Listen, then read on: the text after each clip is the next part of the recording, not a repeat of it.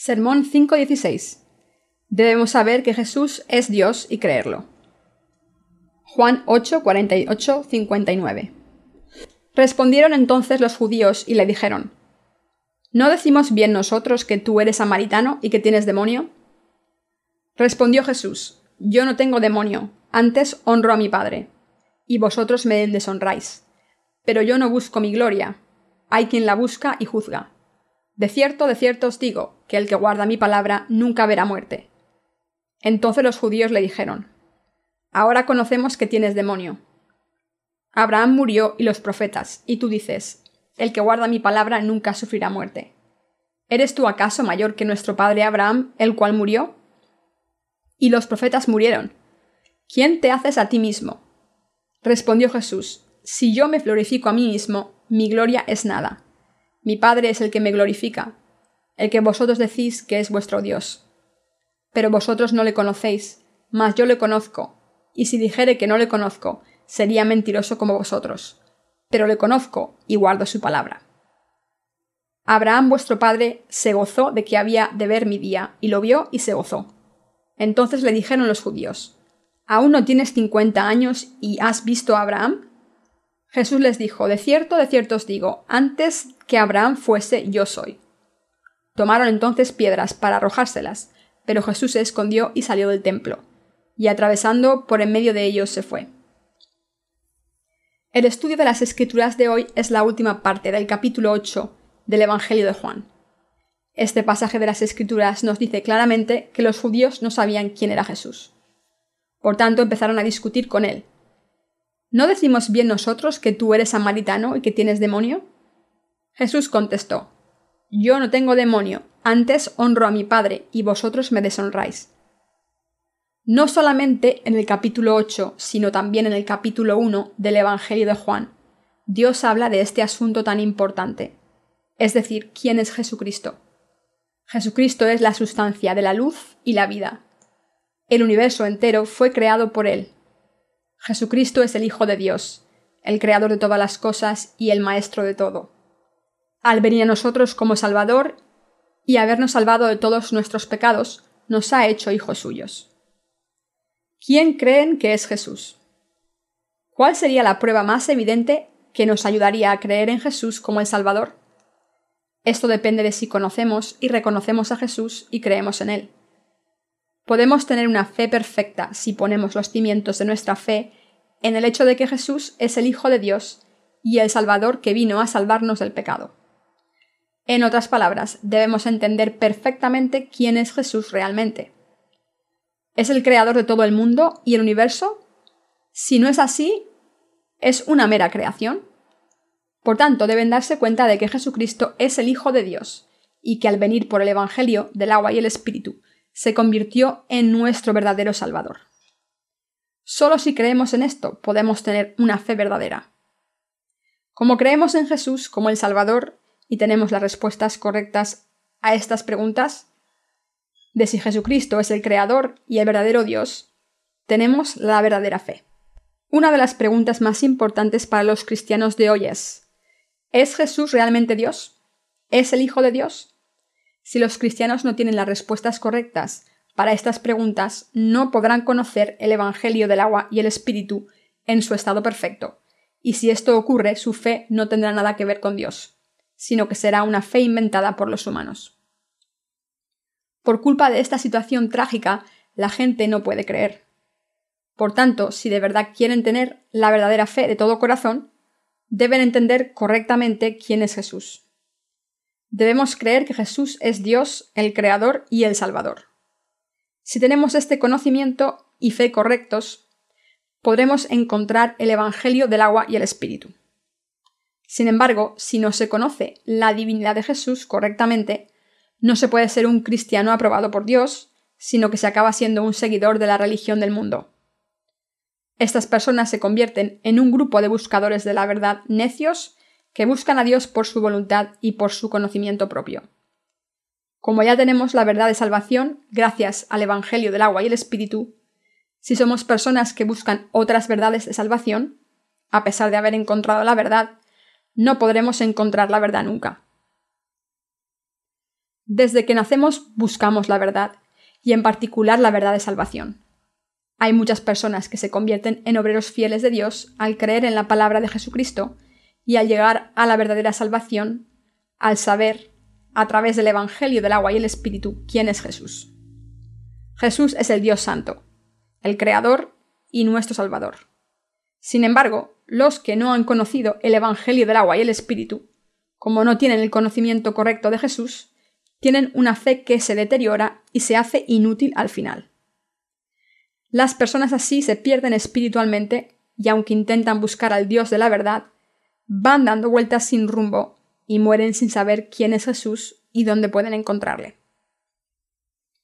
Por tanto, todo el mundo debe tener el Evangelio del agua y el Espíritu en sus corazones, que es la brújula de sus vidas y establece la meta y la dirección que debemos seguir. Cuando nos movemos en esa dirección, podemos vivir con bendiciones para siempre al haber conocido al que nos da la vida eterna. Por tanto, todo el mundo, sea quien sea, debe saber quién es Jesús realmente, al creer en el Evangelio del agua y el Espíritu. Jesús dijo: «Yo honro a mi Padre, por tanto digo la verdad, porque digo lo que Dios Padre me ha mostrado». El Señor dijo frecuentemente: «Dios Padre me ha enviado, Dios Padre da testimonio de mí». Entonces algunos judíos incrédulos decían que Jesús era un samaritano y otros que estaba poseído por un demonio. Estas palabras podrían haber herido el orgullo de Jesús. Decirle a un judío que era un samaritano en aquellos tiempos era lo peor que se le podía decir. Para ellos era como decir: no eres humano, no queremos ni conocerte. Eres un estafador, un vividor y un borracho. Llamar a alguien samaritano era un insulto. Por tanto, los judíos llamaron a Jesús samaritano porque le odiaban. Aún más, dijeron que Jesús estaba poseído por un demonio. La condición de los corazones de los judíos entonces no es diferente a la condición de los corazones de los seguidores de la religión actuales. Estas personas no creen en la divinidad de Jesús ni que Jesús sea Dios. Además, no creen que Jesús sea el Salvador que vino por el Evangelio del agua y el Espíritu. Las personas religiosas no creen en la justicia de Dios y, por desgracia, no creen correctamente en Jesús, quien vino por el Evangelio del agua y el Espíritu. Las personas así solo fingen creer en Jesús como el Salvador según sus propias ideas y para su propio beneficio físico. Cuando analizamos a los seguidores de las religiones del mundo, vemos claramente que no son más que hipócritas. Ellos crean dioses con su propia imaginación y los utilizan para su propio beneficio. Estas personas, desde el punto de vista de Dios, están burlándose de Dios. En este mundo hay un Dios Jehová, y Jesucristo reside en los corazones de los que creen en el Evangelio del agua y el Espíritu. Pero como estas personas religiosas creen en Dios que han creado y se postran ante ellos y los sirven, su fe es inútil. Estas personas son enemigas de Dios. Para ellas no hay un Dios que las haya creado. Son personas vulgares que creen en espíritus malvados, que han creado para su propio beneficio. Para toda la creación hay un Dios, pero para la gente así no hay Dios. Dicen creer en Dios, aunque no tienen Dios. Los que viven sin Dios deben darse cuenta de su error. Si su fe es como la de los seguidores de las religiones del mundo, deben despertarse y arrepentirse para volver al Evangelio del agua y el Espíritu sin falta. Las personas que no creen en la palabra de Jesús sobre el Evangelio del agua y el Espíritu y no saben que Jesús es el Maestro de toda la creación y que creó todas las cosas, son enemigos de Dios aunque crean. Si creyésemos en Jesús como el Salvador sin tener la fe que reconoce que Jesús es Dios, nuestra fe sería como un árbol sin raíces. ¿Por qué? Porque Jesús no podría salvarnos de todos los pecados del mundo si no fuese el Dios que nos ha creado a nosotros y todo lo que hay en el universo, y por tanto es el Dios perfecto. Si Jesucristo no fuese el Dios verdadero, habríamos creído en alguien que no es el Dios Salvador y nuestra fe habría sido una mentira. Esta fe sería completamente incorrecta. Realmente Jesús es el Dios que creó el universo. En el Evangelio de Juan, capítulo uno, está escrito: «En el principio era el Verbo, y el Verbo era con Dios, y el Verbo era Dios. Este era en el principio con Dios. Todas las cosas por él fueron hechas, y sin él nada de lo que ha sido hecho fue hecho. Juan uno, uno, tres. En algunas versiones de la palabra, él aparece con mayúscula. Aquí la palabra él se refiere al único que existía en el universo, es decir, Jesús. Jesucristo es nuestro Salvador y es nuestro Dios y el Creador y Maestro del universo. Algunas personas dicen que creen en el Evangelio del agua y el Espíritu, y aún más personas dicen que conocen este verdadero Evangelio. Sin embargo, conocer la divinidad de Jesucristo debería ser más importante que conocer la verdad del Evangelio. Nuestra fe se hace perfecta solo cuando creemos que Jesucristo es nuestro Dios y Salvador. Si su fe es así, podrán convertirse en hijos de Dios. Entre los que creen en Jesús, ¿qué porcentaje creen que tiene una fe así? Seguramente una minoría. Si tenemos en cuenta que hay mil millones de cristianos actualmente, ¿qué porcentaje entre ellos cree que Jesús es Dios? Lo que les estoy preguntando es qué porcentaje de personas creen que conocen el Evangelio del agua y el Espíritu y creen en él. Quizás el cero coma uno por ciento de los cristianos como mucho. Hay pocas personas que puedan contestar las siguientes preguntas con fe. ¿Creen en la verdad de que Jesucristo es realmente Dios, que ha creado los cielos y la tierra? ¿Creen que Jesús es nuestro Dios, el Salvador? ¿Creen que Jesucristo es el Redentor y la verdad? Muchos teólogos cristianos en este mundo enseñan teología sin creer que Jesús es Dios. Esta situación trágica es cierta. Si creemos en la palabra del Evangelio del agua y el Espíritu sabiendo que Jesús es Dios, podremos creer en todas las palabras de Jesús en la Biblia. Entonces ninguna parte de la Biblia será increíble o difícil. Si sabemos que Jesús es Dios y creemos que el Evangelio del agua y el Espíritu de Dios es la verdad, podemos creer. Cuando se tiene la fe verdadera en la divinidad de Jesús, es fácil obtener la salvación del pecado y la vida eterna al creer en el Evangelio del agua y el Espíritu. Pero la situación es trágica porque la mayoría de las personas duda cada palabra de Jesús y por eso no puede creer en ellas, aunque crea que Jesús es Dios. Como la gente terca no sabe que Jesús es Dios, no puede creer en el Evangelio del agua y el Espíritu entre las palabras de Jesús y por eso intenta entender solo lo que puede, pero se niega a creer en el resto de sus palabras que no se pueden comprender fácilmente con los pensamientos carnales.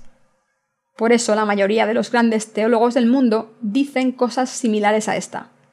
Si alguien cree en Jesús va al cielo, pero si cree en otra religión que no sea el cristianismo, aún puede ir al cielo si vive con rectitud. Estas personas son pluralistas religiosos. ¿Por qué creen que los pluralistas religiosos hacen estas afirmaciones tan absurdas? Porque no creen que Jesús sea Dios ni creen en el Evangelio del agua y el Espíritu. Por tanto, la gente que sigue a estos teólogos y pastores que no han nacido de nuevo no puede recibir la remisión de los pecados. Debemos saber que no todos los cristianos reciben la salvación. ¿Por qué? Porque algunos creen en las enseñanzas falsas de los que no han nacido de nuevo. Si es así, ¿quiénes son los que tienen el Espíritu Santo en sus corazones? Son los que saben que Jesús es Dios y que el Evangelio del agua y el Espíritu es el único verdadero Evangelio. Cuando alguien que cree en el Evangelio del agua y el Espíritu lo predica a otras personas, este Evangelio limpia sus pecados. El Espíritu Santo obra con los que creen en la palabra de Dios, y por eso da la remisión de los pecados y vive en los corazones de los que creen en el Evangelio del agua y el Espíritu. Gracias a que el Espíritu Santo nos ha dado la verdadera fe a través de la palabra de Dios, los creyentes del verdadero Evangelio podemos recibir la verdadera salvación por nuestra fe en la palabra de Dios. Estas personas que no pueden creer en que Jesús sea Dios, al final caen en la destrucción, porque no pueden recibir la remisión de todos sus pecados. Esto se debe a que no pueden creer en el Evangelio del agua y el Espíritu de Dios. Cuando los pastores que son incrédulos dan sus sermones, aunque utilicen la palabra de Dios palabra por palabra, estos sermones les dan a sus seguidores una fe errónea. Todas sus palabras son hipotéticas. Sus sermones están basados en la carne y en mentiras. Por eso debemos darnos cuenta de que tenemos la fe correcta y verdadera, porque creemos que Jesús es Dios y que el Evangelio del agua y el Espíritu es la única verdad de salvación. Solo porque alguien tenga un diploma de una escuela teológica no quiere decir que esa persona conozca toda la palabra de Dios. Graduarse en una universidad de teología con un diploma de cuatro años solo significa que se ha aprendido lo básico de la teología y nada más. No quiere decir que se sepa todo acerca de la justicia de Dios. En el seminario teológico lo único que se aprende es una serie de términos técnicos creados por los teólogos. La realidad trágica es que todo lo que se aprende en una universidad de teología son cursos generales de ciencias del mundo. Esto no es nada especial. Hoy en día, graduarse en una universidad de teología no es nada más que un tipo de aprendizaje. Por eso cada persona debe saber quién es Jesús. Pero gracias a Dios nosotros ya sabemos que Jesús es Dios y creemos en el Evangelio del agua y el Espíritu. Pero a pesar de esto, me gustaría preguntarles, ¿es el Evangelio del agua y el Espíritu del Señor creíble en sus corazones? Si alguien no ha nacido de nuevo al creer en el Evangelio del agua y el Espíritu, todavía siento decir que esa persona sigue bajo la maldición de la ley. Muchas personas creen en Jesús y van a la iglesia, pero los que creen en el Evangelio del agua y el Espíritu de Jesús escuchan la verdadera palabra de Dios y para ellos es dulce y un beneficio para sus corazones y almas. Pero los que no han nacido de nuevo no reciben ningún beneficio de la palabra de Dios. A estas personas les parece una reprimenda decirles que tienen que creer de otra manera. Estas personas olvidan la palabra poco después de haberla oído. La razón por la que no pueden recibir la palabra de Dios en sus corazones es que no creen que Jesús sea Dios. Aunque van a la iglesia, al final siguen los valores de este mundo y consideran el cristianismo como otra religión del mundo. Cuando leemos libros escritos por pastores y teólogos famosos, encontramos muchas mentiras que hacen que nos confundan. Esto se debe a que sus palabras son invenciones de sus pensamientos carnales, que están completamente confundidos. Sus investigaciones y su fe están llenas de errores, y cuando vemos a estas personas que parecen decir cosas ciertas y que publican sus libros confusos, puede que su habilidad para vender y promocionarse parezcan tremendas. En realidad es intrigante. Nosotros llamamos a estas personas encantadoras de serpientes.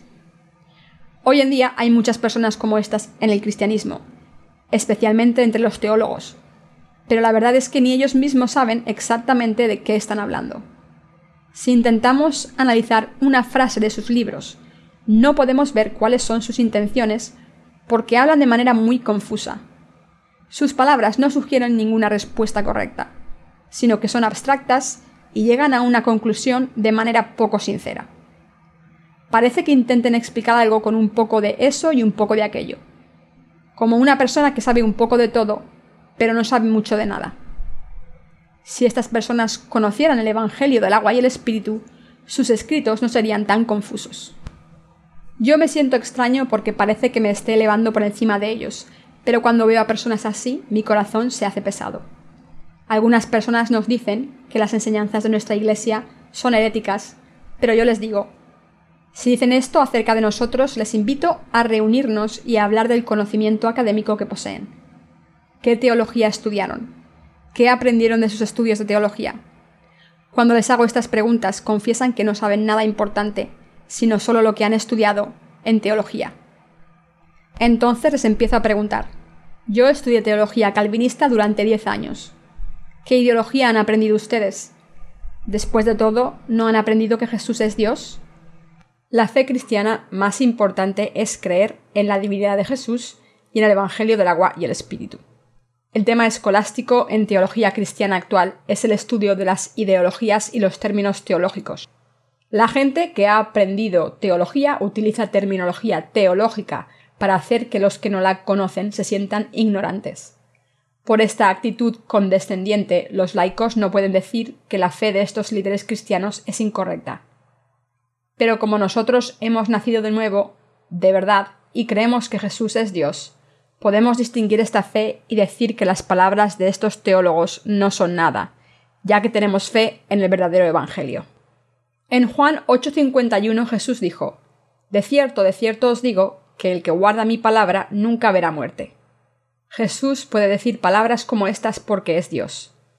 Piensen de nuevo, ¿quién puede decir palabras así? ¿Quién puede decir que el que guarda mi palabra nunca verá muerte? ¿Puede decir Buda esto? ¿Pueden Sócrates o Confucio decir esto? Solo Jesucristo, que es Dios, puede decir algo así. Solo alguien como Jesucristo, que tiene el poder sobre el universo, puede decir esto. Y como ustedes creen en el Evangelio del agua y el Espíritu, están muy bendecidos. ¿Pueden decir cómo Jesús dijo que si guardan su palabra la gente no morirá? ¿Tienen la seguridad y confianza para decir eso? No pueden decirlo. Además, aunque lo dijeran, no podrían garantizarlo ni creerlo, y además se les consideraría psicópatas. Así que cuando los judíos le dijeron a Jesús que estaba poseído por un demonio, Jesús los reprendió. Jesús estaba muy decepcionado. Los judíos lo consideraban un mero ser humano y por eso sus corazones estaban llenos de odio, porque pensaban que Jesús estaba siendo condescendiente con ellos. Cuando nos miras piensas que somos basura. Por eso sus sentimientos humanos estaban heridos y estaban llenos de ira. Pero como Jesús es Dios, pudo decir estas palabras cuando quiso. Es importante creer que Jesús es Dios. Cuando creemos en Jesús, debemos conocer el Evangelio del agua y el Espíritu. Y hablamos como si tener fe fuera tan fácil. Por tanto, debemos reconocer que la fe en la divinidad de Jesús es la premisa para nuestra fe en el Evangelio del agua y el Espíritu. En otras palabras, nuestra fe en que Jesús es Dios es obligatoria para poder creer correctamente en el Evangelio del agua y el Espíritu.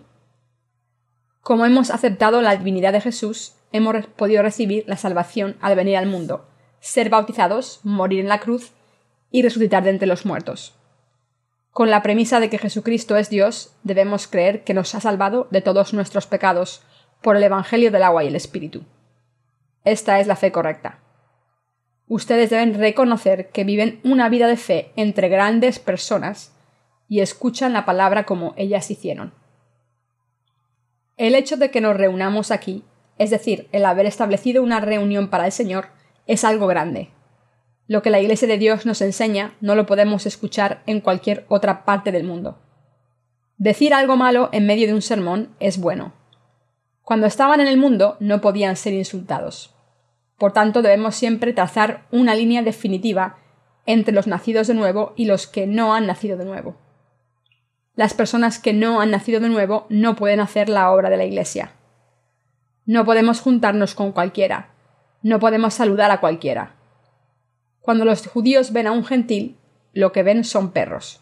Y cuando un judío es asesinado por uno de esos perros, lanzan sus aviones de guerra y eliminan completamente a estos perros que asesinaron a uno de los suyos.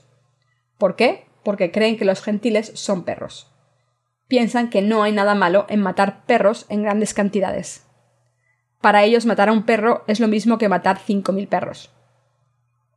Lo hacen porque creen que son descendientes de Abraham, pero la verdad es que nosotros somos los descendientes espirituales de Abraham. Espiritualmente somos los verdaderos descendientes de Abraham. Por esta razón no podemos juntarnos con cualquiera. En la escuela hay muchos que no han nacido de nuevo, pero están benditos por el hecho de que hablemos con ellos, porque así podrán escuchar el Evangelio del agua y el Espíritu cuando pasen el tiempo libre con nosotros. Los judíos no creían que Jesús fuera Dios. En Juan ocho cincuenta y tres, los judíos estaban enojados y dijeron: ¿Eres tú acaso mayor que nuestro padre Abraham, el cual murió? Y los profetas murieron. ¿Quién te haces a ti mismo? Por entonces estaban completamente enojados. Abraham está muerto y los profetas están muertos. ¿Quién te haces a ti mismo? ¿Quién eres? Se enojaron porque no podían creer que Jesús fuese Dios. Ha habido muchos profetas, como Isaías y Ezequiel. Moisés también era un profeta, por lo tanto, los judíos creen que Moisés era el mayor profeta. Así que insistieron: ¿Eres mayor que Moisés? ¿Eres mayor que los profetas? ¿Quién eres? Abraham es considerado el mayor de todos, pero tú nos dices que eres mayor que él. Abraham está muerto y todos los profetas también están muertos. ¿Quién eres tú? Jesús y los judíos estaban discutiendo fervientemente sobre este tema. Jesús es Dios, pero como estas personas no le creyeron, se enojaron cuando escucharon las palabras de Jesús. Aunque Jesús estaba diciendo que los que le escuchan nunca mueren, los judíos le ridiculizaron diciendo que era un samaritano y que estaba poseído por un demonio. Eran polos opuestos. Si Dios tuviese una conversación con los seres humanos, su creación, ¿no creen que no nos entenderíamos? El que está por encima de todas las cosas con poder omnipotente puede entender todas las cosas y hablar con conocimiento. ¿Pero creen que un humano puede entender la palabra de Dios con su propia lógica? Solo podemos creer en la palabra de Dios porque es verdad. No podemos hacer nada más. En Juan ocho cincuenta y cuatro leemos: Respondió Jesús: Si yo me glorifico a mí mismo, mi gloria nada es. Mi Padre es el que me glorifica. Aunque algunos llamen a Dios el Dios del cielo, el hecho es que Jesús llamó a Dios mi Padre. Entonces Jesús es el Hijo de Dios a quien conocemos, y este Jesús creó el universo como Dios. Él nos ha creado y nos ha salvado del pecado. Los que creen en esto pueden entender la palabra de Dios con tan solo mirarla. Todos los cristianos llaman a Dios, pero ¿qué profundidad tiene la autoridad de ese Dios en el que cree la gente? Lo que estoy diciendo es qué grande es la autoridad del Hijo de Dios. Si pueden entender lo que digo un poco, lo entenderán. Cuando estamos en peligro, buscamos a Dios. Dios es el Creador y Jesús llama a ese Dios mi Padre. Si es así, ¿cómo de inmenso es su poder? ¿Qué tipo de entidad creen que es el Hijo de Dios? ¿Creen que es una mera creación como nosotros? Es Dios. En el reino de Dios, los hijos de Dios seremos dioses para el resto de la creación. La Biblia nos dice que seremos llamados dioses en el futuro. Juan diez, treinta y cuatro a treinta y cinco. Todavía no tenemos esta autoridad, pero en el futuro entraremos en el reino milenario o los nuevos cielos y la nueva tierra y practicaremos esa autoridad. Tenemos esta esperanza en nosotros. Como Jesús habla como Dios y como el Salvador que vino a salvar a la humanidad de sus pecados, es difícil encontrar a personas que entiendan esta palabra. En el versículo cincuenta y seis se dice: Abraham vuestro padre se gozó de que había de venir mi día, y lo vio y se gozó. Esto significa que Abraham estaba contento de ver la obra que Jesús había hecho, y esperó con paciencia para ver ese día de Jesús, y cuando lo vio se gozó.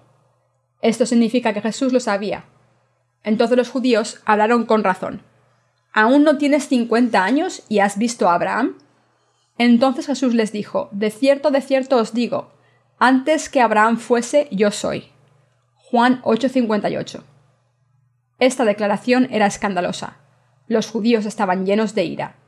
Si hubiese habido hospitales psiquiátricos en aquel entonces, muchos de ellos tendrían que haber tomado medicación por el estrés que les provocó escuchar estas palabras.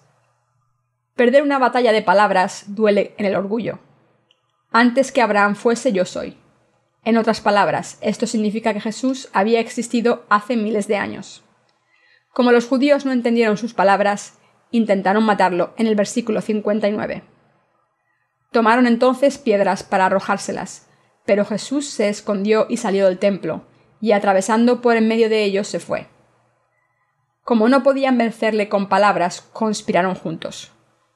Un hombre así debe morir apedreado, es la mejor solución. Y entonces alguien tomó una piedra.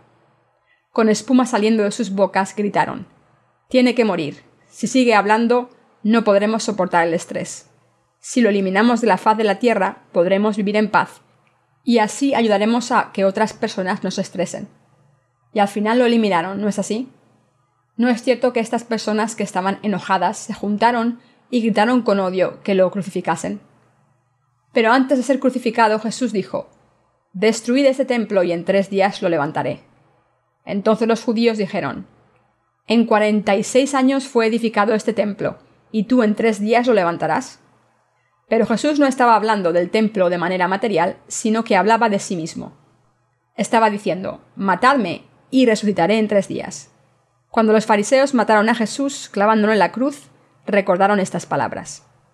Y por eso fueron al gobernador romano y le dijeron: Dijo que resucitaría en tres días, y aunque esto es imposible, sus discípulos quizás robarán su cuerpo y dirán que ha resucitado. Si esto ocurre, no podremos soportar el estrés. Entonces el gobernador envió a algunos soldados para que guardasen la tumba de Jesús y la taparon con una piedra enorme. Hicieron guardia día y noche, pero a pesar de todos sus esfuerzos humanos, unos ángeles bajaron y quitaron la piedra que bloqueaba la entrada de la tumba. Jesús resucitó de entre los muertos. Esto causó gran conmoción entre los soldados romanos que salieron corriendo temerosos. Jesucristo es Dios quien creó los cielos y la tierra. Jesús es el verdadero Dios. Primera de Juan cinco veinte. Jesús no es una creación. No es como Confucio, Buda, Sócrates o cualquier sabio del mundo. Jesús creó a todos los seres humanos y es Dios. ¿Pero por qué se le llama Jesús? Porque Dios vino con su poder para salvarnos del pecado y la muerte, y le llamamos Jesús. Dios vino como Jesús, el Salvador, como está escrito. Y dará a luz un hijo, y llamará su nombre Jesús, porque él salvará a su pueblo de sus pecados. Mateo uno veintiuno. Por tanto, creer en Jesús es creer en Dios. Deben tener esta fe. Cuando escuchan mis sermones de, con la palabra, suelen pensar: siempre es la misma historia y la conclusión es obvia. Pero no es así. La palabra de Dios nos da la verdad y la vida en nuestras almas. Esta palabra nos la dio el Salvador, que es Dios. ¿Qué es lo más importante para nosotros? La palabra de Dios. Jesucristo, el Hijo de Dios, hizo que sus palabras de profecía se escribieran a través de los profetas, y al venir al mundo encarnado en un hombre y cumplir la justicia según la palabra, nos ha dado la verdadera salvación. Ha hecho posible que sepamos quién es Dios al leer la palabra de Dios sin tener que escuchar a Dios directamente. Por tanto, la palabra de Dios es una carta de amor a Dios, la palabra de la verdad. Jesucristo es la verdad eterna. No será ignorado por nadie. Ninguna criatura puede ser su rival. Somos su pueblo porque hemos recibido la remisión de los pecados al creer en que Jesús es Dios y nuestro Salvador. Dios, cuyo poder es perfecto, nos ha hecho su pueblo mediante la salvación. Los que no han nacido de nuevo deben tener esta fe en que Jesús es Dios. Espero que todo el mundo tenga esta fe.